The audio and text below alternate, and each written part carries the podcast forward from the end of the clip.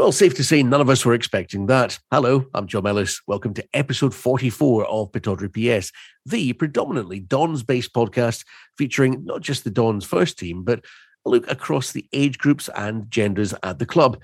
And we focus on the respective progress of Cove and Peterhead too, as well as the North East local representatives in the Highland League and juniors. And not just football, but any sport making headlines in the northeast of Scotland or featuring someone from the northeast of Scotland. Joining me for this journey, as always, Dave McDermott and Andrew Shiny. So here we are, recording this episode on the morning of Tuesday, August 16th, 2022, reviewing the match against Motherwell from the weekend past and looking ahead to another away trip, this time to Perth to face St Johnstone in our next game. A 4 1 win at home to St Mirren the Saturday previous, and fans buzzing on the way into Pittodrie this week as the Dons played host to Motherwell, who've been struggling and only just appointed a new manager this week, having sacked their previous one before a league ball was kicked in anger. Stevie Hammell being given the chance to impress and turn things around, and we wish him all the best in his endeavours, except when they're against us. This one finished 3 2 to the visitors, who were well worth all three points on the day, so far as I could see. Your thoughts, Andrew? Well, before I talk about the game, uh, can I make an apology? You will remember last week after the, the pyrotechnics prior, prior to the game, uh, I was a bit critical of the speed with which the stewards dealt with the situation. Now, I have since heard that stewards are told, let the things burn themselves out uh, because there's a possibility there may be a sting in the tail, um, uh you know, a, an explosive device of some sort packed into the bottom of the thing. Uh, so they let the, the, the, the flares, smoke bombs, what have you, burn themselves out, then they deal with them. So I thought I'd just set the record straight. uh And also, it was good to see that there was no repetition of that. So oh, fans took on board uh, the message that came from the club, and I don't think it adversely affected the atmosphere. I thought at the start of the game it was very good, as were Aberdeen for about the first 35 seconds of the game. And then out of the blue, Ylber Ramadani, it was as though he'd spotted somebody, you know, pinching a pie in, in the main stand, just pinged a ball straight into the stand for no apparent reason. And from then on, there seemed to be a malaise about the side Nobody seemed to be able to stay in their feet properly, um, couldn't find a teammate with a pass. And unfortunately, it was a collective, um, you know, really poor display. I think the manager said afterwards, you can afford to carry one or two players who are mm. below the levels that you expect. But when the entire team uh, plays below the level you expect, you're in trouble. I've got to give a lot of credit to Stevie Hammell and to Motherwell because I thought they played the game absolutely the right way. Um, they recognised that there was problems down the sides for Aberdeen. Uh, they utilised Blair Spittal wide on the right and Connor uh, on the left, Connor Shields wide on the right. That combination produced the first goal, uh, a slip from Jayden Richardson. Um, but too much width given to the Motherwell players, both coming in from the left and going down the right. Then uh, thereafter, I thought Motherwell really dominated. We'll get an equaliser out of the blue, a superb header from Bojan Miovski to convert a great Liam Scales cross. Two minutes into the second half, we're 2 1 up. Johnny Hayes has scored again after good work from uh, Jayden Richardson and cutting in from the right hand side. And then the, the roof fell in. And after that, there was only one team was going to score another goal, and that was Motherwell. So a hugely disappointing day all round. Yeah, we, we didn't show up for a, a good half of the first half, Dave, but when we got the equaliser, which I thought was expertly headed by uh, Bojan Miovski, you started to think we might spark into life because it was a great time to equalise just before half time. We, we did come out and score again, as Andrew says, just into the second through Johnny Hayes. But even then, we never ever felt comfortable, did we? It was like looking looking at different players, but same same old thing, problems yeah. that haunted us last year. Um, you know, I, was looking on in quite frankly amazement, as as Jim Goodwin said afterwards. Uh, maybe the reality check, and it, it was exactly that. Um, yeah, we get the goal right before half time. Great time to score. We then got a second, another great time to score just after the restart, and then it was just all Motherwell. I, I really, I thought the players looked nervous for large parts of the, the game, and you could, you know, feel the crowd just going from enthusi- you know great enthusiasm to a lot quieter. And then by the end, of course, there was a definite, definite signs that the some of them were not happy at all. And it, it was very dis- disappointing because Motherwell went into the, the game with nothing to say that they were going to come away with it. The fact that Kevin Van Veen got the winner is really annoying because he's obviously loves to play against Aberdeen and we're encouraging him. Um, but you know, there was very, very little to to look back on and Saturday and say, you know, that was, you know, there's lots of hope there. Uh, I think Jim Goodwin must have got a bit of a shock and his back backroom team as well, at, just how poor we were on Saturday.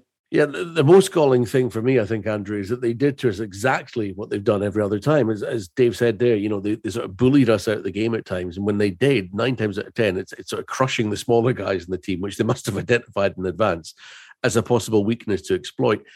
Failures across the board, Andrew, but but anyone who stood out with, pass marks, I mean, Shayden Morris perhaps in his Pittodrie debut? Yeah, I think um, Shayden Morris uh, showed promise in his debut. He's got a bit of pace, a bit of trickery. Um, but as I said, it was a collective, um, all round poor display. I thought the goalkeeper didn't inspire confidence. When you look at that second goal, that ball travelled an awful long distance. And, and where's it converted from? Almost in front of the goalkeeper's nose. Now, I thought Kelle Roos should have been coming for that cross because um, it was it was an innocuous looking cross. Um, but uh, the the next goal, it's just a long clearance. It's played on. It's knocked into the middle. Spittal hits the bar. Van Veen's quickest to react and scores. It was just it was so sloppy. And then the biggest disappointment for me was that there was no urgency shown towards the end of the game.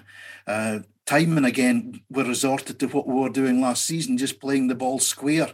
And to no one really that wanted to grab the game by the scruff of the neck and say, right, come on, I'm going to drive the team forward.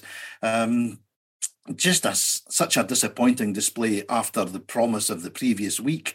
Uh, but it's only the third game of the season, so I don't think we need to be pressing the panic button. But as Dave said, and as the manager said, a wake up call for all involved. Mm. Jim Goodwin spoke about a, a, bad day at the office, and I did say last week maybe, maybe we're not giving these players credit enough for for gelling so quickly, and that that could be a part of it, I suppose. That you know when you've had such a complete squad overhaul, sometimes it's two steps forward and one back, but. Uh, it did to me look perhaps like the, the blueprint for beating us is the same as it's been the last week. Well, keep it compact, close us down quickly, beat us physically, score in the break. It's the sort of thing Motherwell do, Livy do, Hearts will uh, you have to just hope that, as Jim says, it was a one off. By the way, add to that list of teams St Johnstone. Who are we playing next, Dave? Yeah, and, and that's something that I'm sure the, the guys have been working on and training all week and making sure that we're not bullied because it was something that we, we certainly no, saw no signs of previously for this season, but uh, it was just disappointing. But as Andrew said, it's still very early days, plenty time to, you know, to to make up lost ground as we said, August is such a, an important month. All winnable games. The fact that we haven't won a game that was winnable just means we move on to the next one. And games down at St Johnstone are never pretty. They're never anything other than dour, horrible to watch, etc., etc. But as long as we come out with three points, then who cares? What do you do now, Andrew, as a response? You just put it down as that flash in the pan and, and for the best part, ignore it, you know, carry on in the same direction you were planning for the next match, or, or do you do something more? I mean, to me, whether Leighton Clarkson was injured or not, I, would have been hooking him, moving Ross into midfield, Scales back to centre, and, and, sort of filling that gap with with Jack or, or, someone else. I thought was crying out for that a good while before it happened. But it's easy to play football manager, isn't it? Any changes that, that you would make in, in personnel or formation?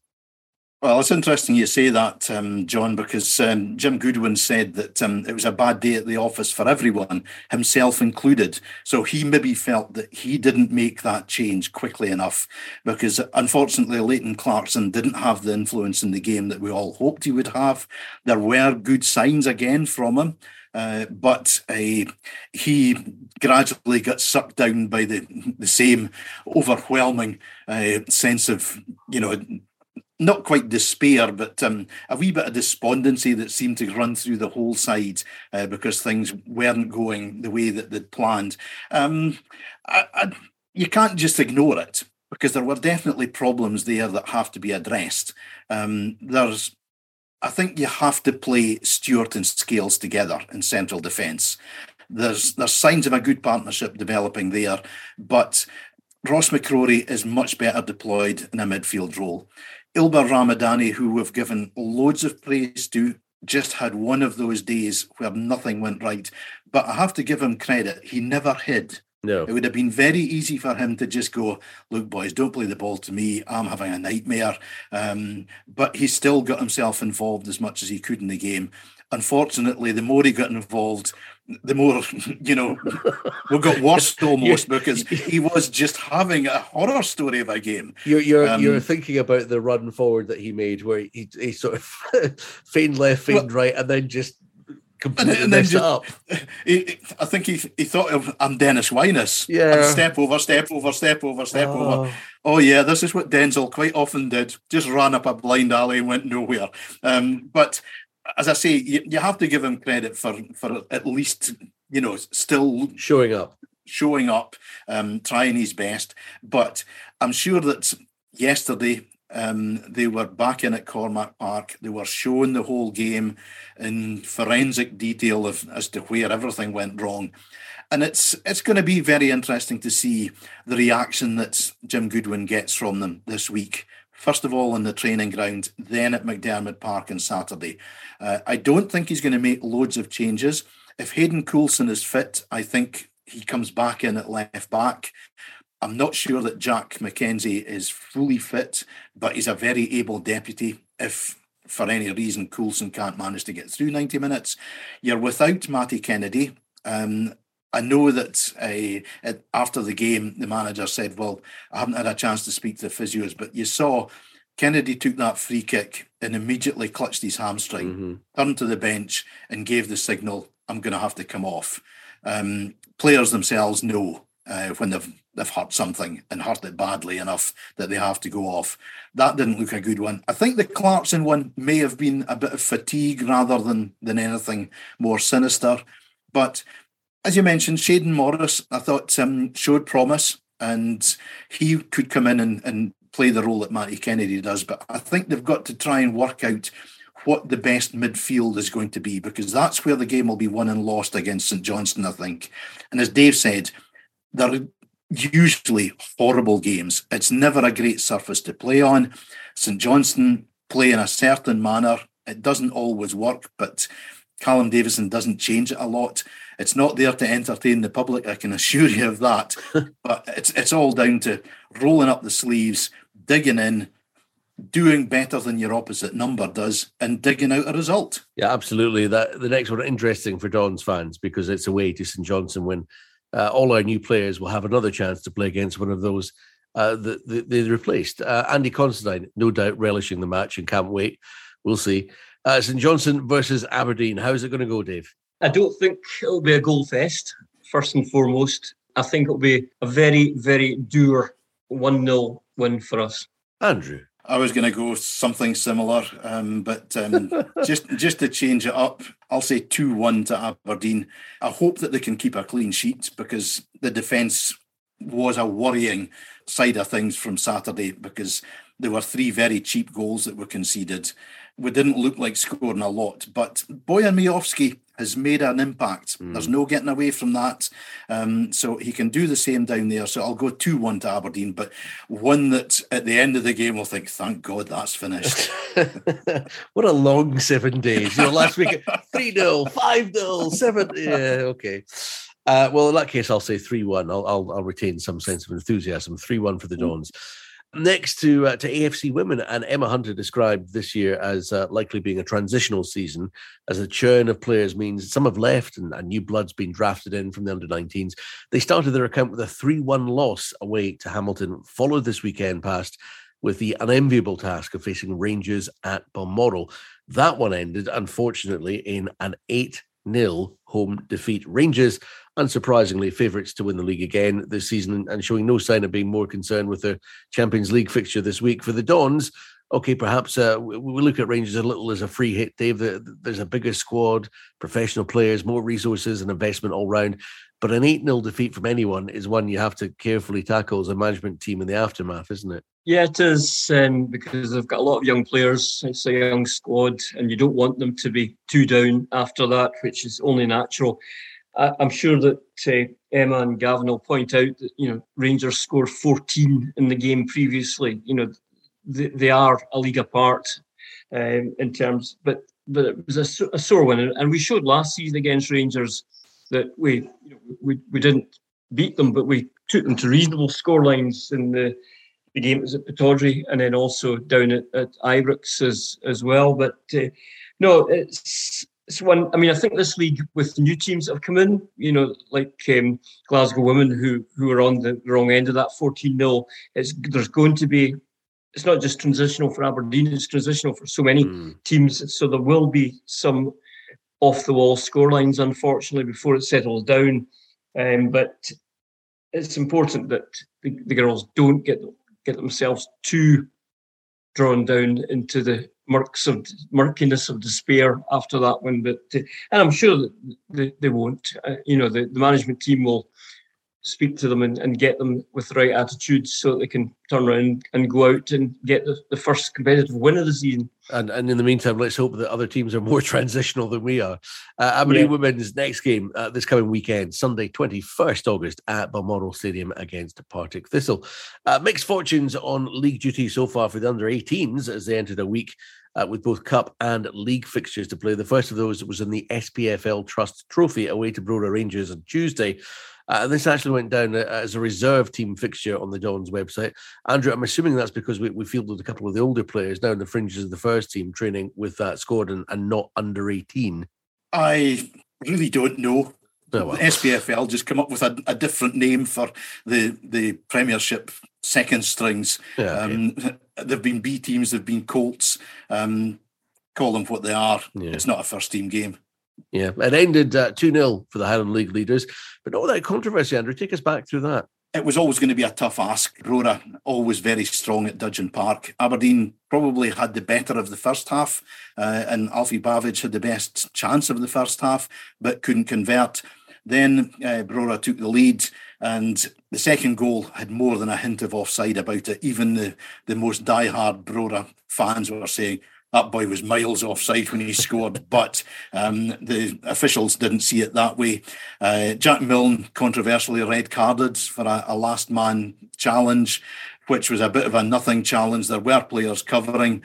Um, it was in the last minute of the game. Uh, the referee apparently was, you know, almost into his pocket with a red card before Jack had made the challenge. So um, just a disappointing game for Aberdeen. I think Scott Anderson, Barry Robson's assistant, said, you know, we really hoped that we could maybe take it to penalties.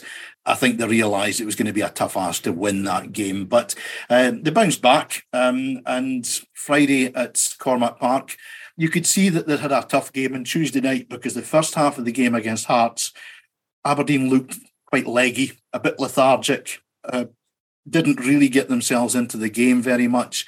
Hearts had the advantage of a, fairly strong win behind them, but didn't take full use of that. I thought they overhit too many balls forwards and didn't put any real pressure on Blessing Oluwayemi, other than uh, a sort of cross comes shot from the left back that bounced off the bar. Um, but then second half, an early goal from Alfie Bavidge uh, settled Aberdeen down. There was a period of play where it was pretty even Stevens, but again, Aberdeen defended very solidly. And then they got second and a third goal very quickly, one after the other, um, both from Bavidge. So that was a, a hat trick for him. And then Liam Harvey put the icing in the cake with a fourth goal. Probably not a 4 0 game uh, in as much as there wasn't that big a difference between the sides. But good to see that, you know, once they got the bit between their teeth and got a second wind almost, Aberdeen really um, played some good stuff, scored four goals. So that's 13 goals without reply at home so far. They travel now to Hamilton this week. Uh, a Hamilton side that has won at Auchenhowie against Rangers, has won at the Hibs training ground against Hibs who only lost once, and that was to Aberdeen uh, at their home patch last season. So that's going to be a tough game for Aberdeen. So it's going to be very interesting to see how they go this week. Okay, uh, to the championship and Cove Rangers, who've had mixed fortunes uh, in the championship so far. They they led it after one week, defeating Raith Rovers 2 0 at home before losing away to Morton by the single goal last weekend. A Shay Logan mistake allowing Katongo to score a superb volley. This weekend, it was a trip north to meet Inverness Caledonian Thistle, a team Cove had already met on Premier TV League Cup duty. That one ended in a one all draw before Thistle won on penalties. This time, Cove not so fortunate going down 4 1. Is this a case of a, a harsh lesson being dealt out when uh, we're moving up a league, Dave? I think it's just a case of how competitive the championship is going to be. You know, we've played three games. You've got Arbroath at the bottom uh, with two points, and Dundee at the top with six points. So every team is squeezed into the, uh, within four points of of the, the top of the league. And I think the importance of winning games at home is can't be underestimated. Um, so you know this weekend, Cove are back at home, and that's going to be one that they really do need to to take take all three points because I think points on the road are going to be a bonus. If you can keep winning your games at home, they'll do okay. But nobody, I've said it a few times, nobody's going to run away with this league. It's just so so competitive. Dundee lost at home in their first game, yet they're top of the league after three games. Mm, okay, yep. You, as you say, next up for Cove, they'll be happy to get back home. You'd imagine this Saturday they're at Balmoral against Ayr United. Uh, for Peterhead, again, a little bit up and down. Do you see a theme running through the show? Uh, or in their case, down, then up, as they came from behind to grab a 2 2 draw against Clyde last weekend. Saturday passed. Uh, they were the visitors at Falkirk looking to go one better and perhaps secure a win. Didn't go that way though, Andrew. The home side winning 3 1 in the end of Blue Toon manager Jim McInally admitting on this occasion they were well beaten. It's been up and down for Peterhead. I think every week you see another couple of players coming in. Uh, Jim's still trying to get his squad together, even though we're three games into into the league season. But um, I think Falkirk are going to be one of the main sides to be challenging at the top of League One this season. So no disgrace to, to lose down there. Um, I've got a bit of an interest in Falkirk, I must admit, because uh, Finn Yates, ex of Aberdeen under 18s, and Seb Ross, ex of Aberdeen's development squad, both down there. And uh, you know, Finn Yates in particular has had a very, very good start to the season. Um, remember, you know, Hibs went to uh, Brockville or the Falkirk Stadium, as they call it now, um, for a Premier Sports League Cup tie, came away with a defeat. So, no huge surprise that Peterhead lost that one. But um, Jim will be looking to get his, his squad finalised as quickly as he possibly can so that they can gel together.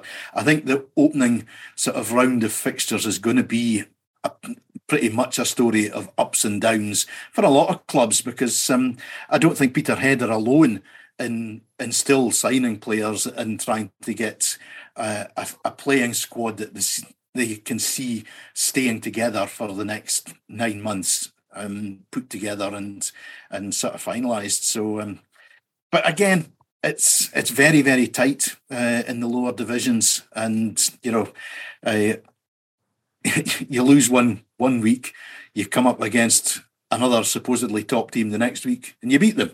Mm. You know, yeah, that's football, isn't it? Who knows what's coming next? Yeah, Peterhead back at Balmoor. As you say, it, it's a it's a it's a theme running through this program. yeah, uh, Peterhead back at Balmoor uh, next weekend, playing host to Queen of the South. In the Highland League, early days, three teams locked on nine points at the top of the table heading into the weekend fixtures. All the Bees, Brora, Buckie, and Brechin. Uh, a couple of interesting matches in this weekend's games as new boys Banks o' Dee travelled north to test themselves against the league leaders at Dudgeon Park. And Inverurie Locos welcomed Forres in a fourth v fifth encounter.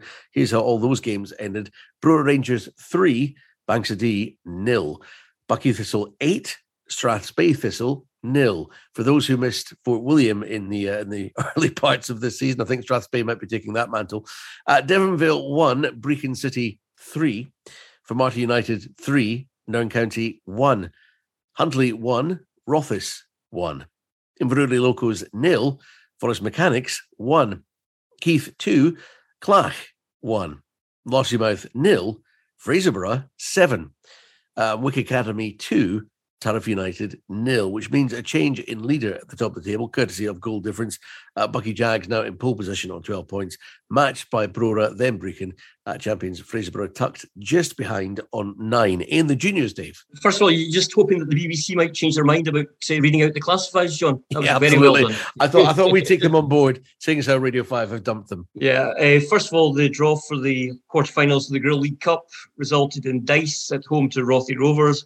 Stoneywood Parkvale versus Culter, Colony Park against New Elgin, and Lossiemouth United against East End, ties to be played on the 3rd of September.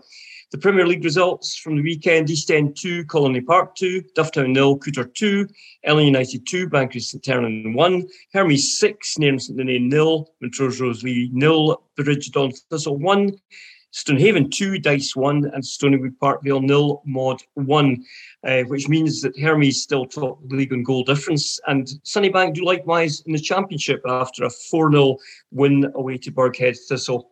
There's a full, or almost a full programme of, I'll, I'll, say it, the NRG Premier League um, tonight, as well as the championship pick of the games, I think Colony Park, who are undefeated this season, they entertain Hermes in the league. Kick off at seven o'clock this evening, and I think it'll be quite wet for those ones. But uh, the midweek fixtures, I think we've got another two weeks to go, and then we're back to the manager's preference, which is just playing every Saturday and not having to try and field teams that have been at work all day uh, during the day and sometimes not able to to play. So you get some silly results at this time of the year. Okay, that is pretty much it for episode 44 of Pittodrie PS.